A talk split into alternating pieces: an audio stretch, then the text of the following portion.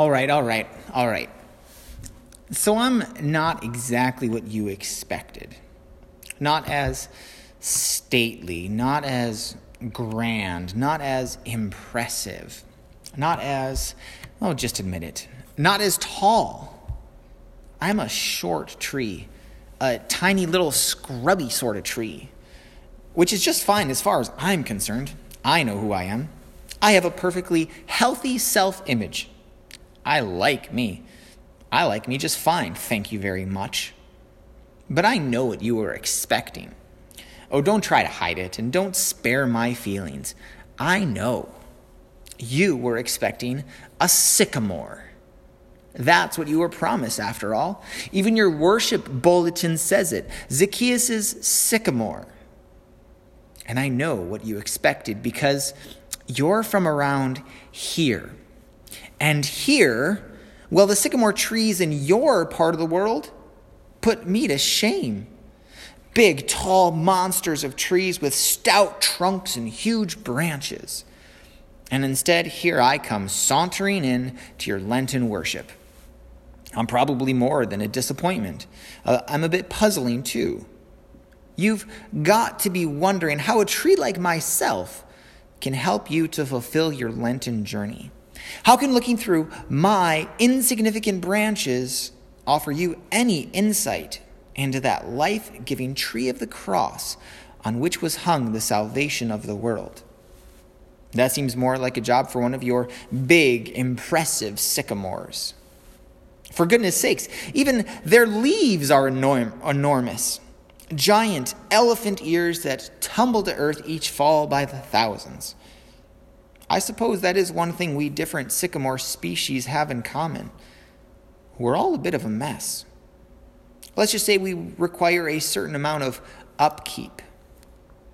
Over here, the sycamores you're used to shed their giant leaves and their bark as well. Huge sheets of silver bark come peeling off your trees each year.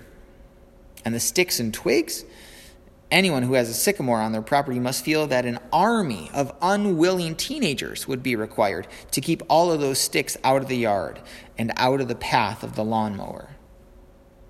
No, not me.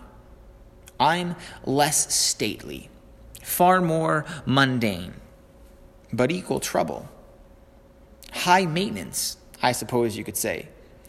Over in the Holy Land, we're often called sycamore fig trees you see, trees like me bear a fig like fruit, which isn't really a fig, but can be made to taste like one, sort of, with the proper treatment. The prophet Amos in the Old Testament described himself as a trimmer of sycamore trees.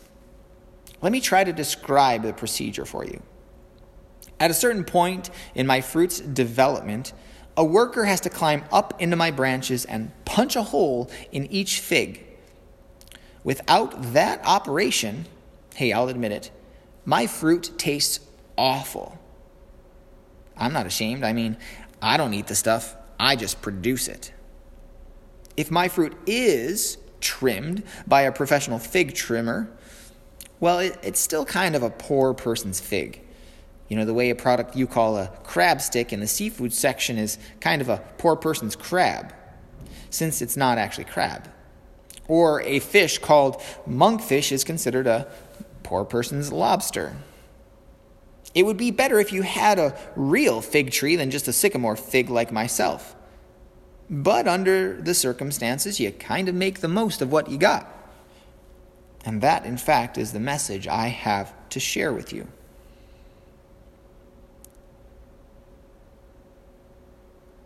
That's what Amos did, and what Zacchaeus did too. And so the message is take advantage of the opportunity you have. Specifically, to begin with, the opportunity to see Jesus, to learn about him, to learn from him. The burning bush informed me that you have already observed what Moses did. Moses took the opportunity when it was presented to him to turn aside and look to look and see that God was attempting to get his attention. Moses took the opportunity to look at a tree in his case, a burning bush.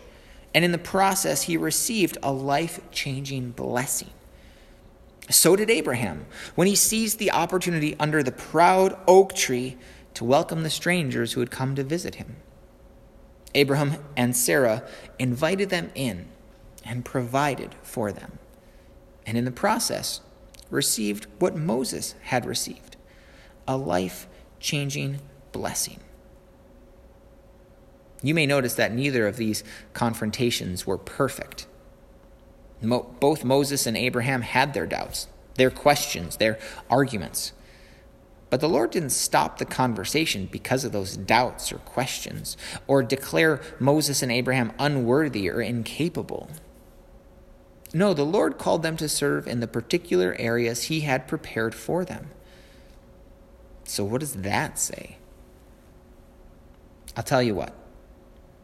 If no better tree is available, take the one you have, even if it's a lowly sycamore like myself, which may be the best for climbing anyway. That at least appears to be what my little friend Zacchaeus reasoned. At least by climbing my lowly branches, Zacchaeus was paying attention to Jesus. The crowds around Calvary, as we heard in today's gospel reading, were so busy paying attention to their own interpretation of things that they didn't really have time for Jesus. At least, not the Jesus who was mounted on a tree right at that moment. Come down from the cross, they shouted.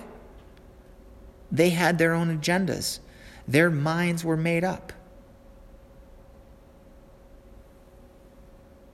They, may have, they might have been interested in Jesus, perhaps, but not in connection with that tree. No, they were blind to what that particular tree was. They saw that it was a cross, but they didn't see it as the life giving tree of the cross that you and I know it to be. And they certainly didn't see that on its branches was hung the salvation of the world. They couldn't see that important tree or the important thing that was happening on it. Yet it was precisely because of a tree, a humble, little, insignificant, foul fruited tree like myself, that Zacchaeus had come to know Jesus as his Savior. It was because of me, a simple sycamore fig, that Jesus could say to Zacchaeus, Today, salvation has come to this house. The same salvation that Jesus himself hung from a tree to provide to the whole world. And so, as sort of an expert on such things, I ask you where is the tree from which you may see Jesus? Maybe you've never thought about it that way. Is it your church? Is it your family? Do you find him in prayer, in Bible study, in reading devotions? Do you see him in the service you render, in the charity you practice? That was one of the outcomes for Zacchaeus, you heard. And that sort of outcome will be so noted, your Lord tells you, on the day of judgment, as he says, You have done it unto me. You should see Jesus, he himself implies, in the face of every person you serve, for he indeed is there. What is your tree? Many people actually have a cross of some kind hanging on a wall, standing on a table or shelf, worn around the neck or in a pin. Just not as a decoration but as a focus point, an opportunity to zero in on Jesus Christ, to come under his influence as Zacchaeus did. Is that a tree for you? Taking the opportunity to see Jesus can change your whole life, your whole outlook. Jesus invited Zacchaeus to Zacchaeus' own home, and when they got there, what they talked about was business. Zacchaeus' business.